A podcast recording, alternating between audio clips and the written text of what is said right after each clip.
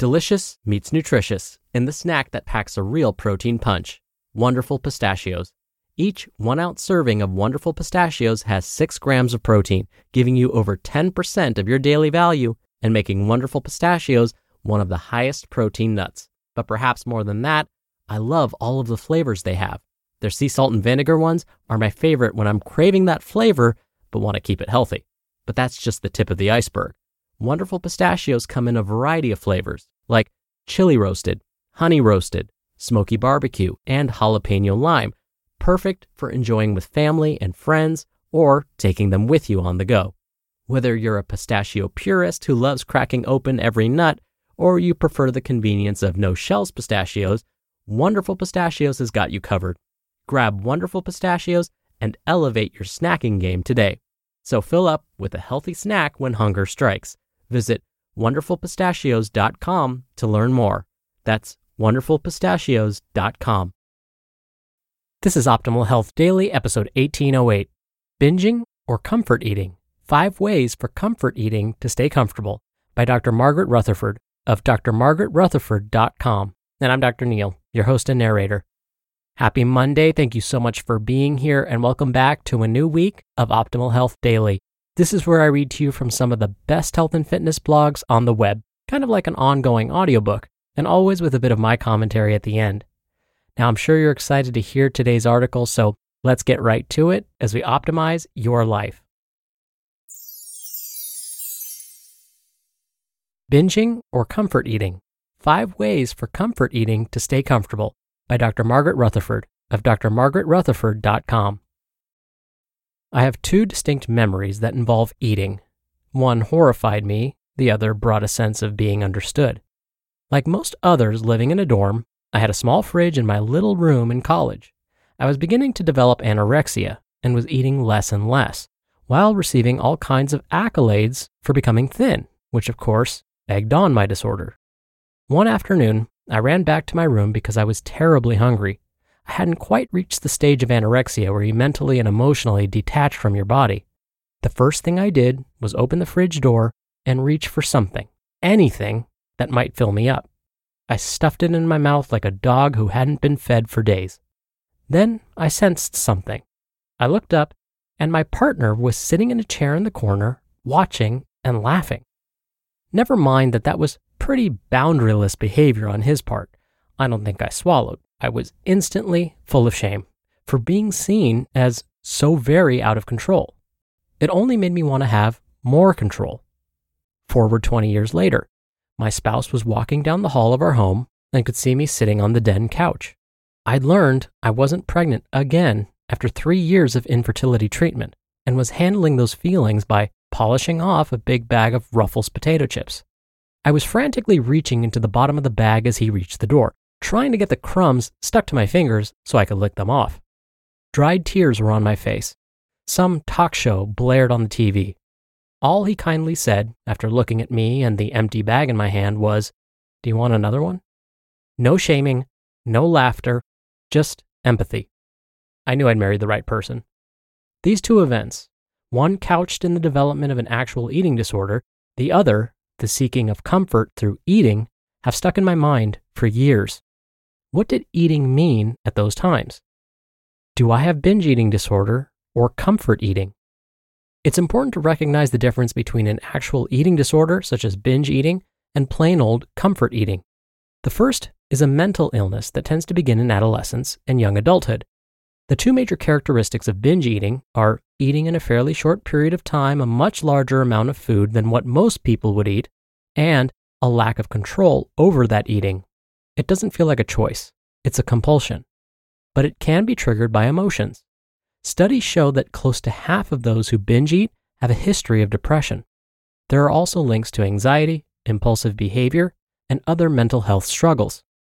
My friend, Dr. Amy Scheinberg, who specializes in eating disorders and also has a sometimes poignant, sometimes hilarious Facebook page, tells us, quote, each are generally associated with a trigger, but a binge suggests a compulsive need to eat large quantities of food, not necessarily comfort foods, but foods that are generally labeled red light foods, in a discrete period of time. Soothing may be a sought after effect of a binge, but binging can also be associated with other effects, including self punishment. Comfort eating, while not a clinical term, is almost exclusively for self soothing. Foods chosen are generally associated with past memories that are recalled with fondness. There is no defined pace, and in fact, the food consumed may be eaten in normal portions. End quote. So it sounds like comfort eating, if it happens once in a while, isn't a problem. Having chocolate meringue pie for breakfast can seem like a great idea if you're in a funk. So, how do you know the difference? Here are five criteria. 1. Eating when you're not hungry. Ask yourself the question Am I really hungry? And if so, what am I hungry for? Research shows, for example, that often when we are feeling hungry, we're actually thirsty and not in need of food at all.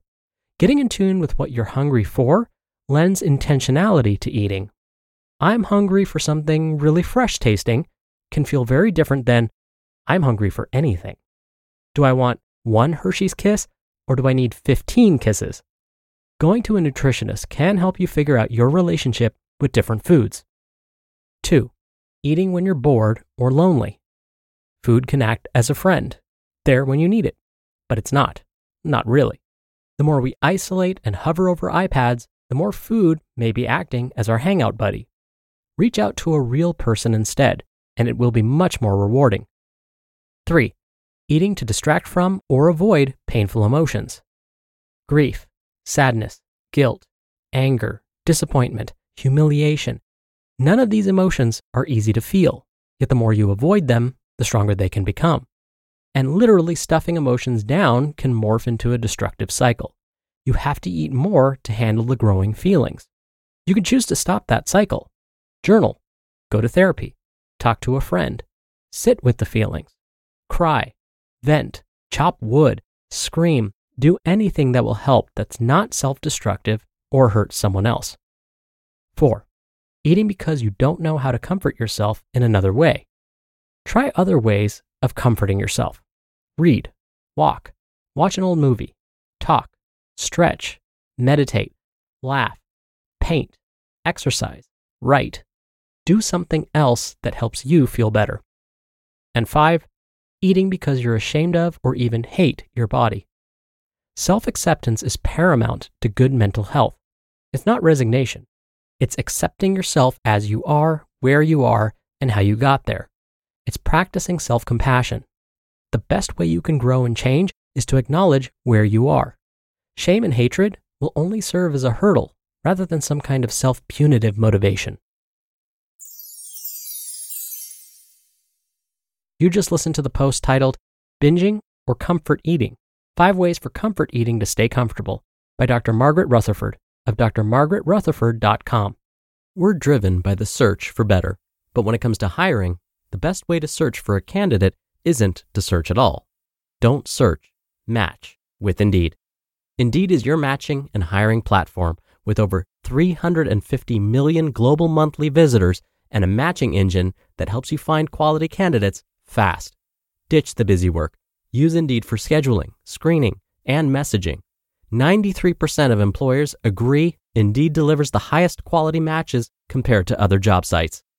One of the things I love about Indeed is that it filters out incompatible applicants. So when you're hiring, the process is much faster, and you only have to consider applicants that are already likely to be a great fit.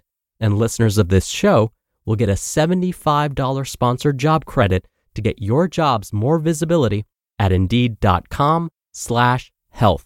Just go to indeed.com slash health right now and support our show by saying you heard about Indeed on this podcast.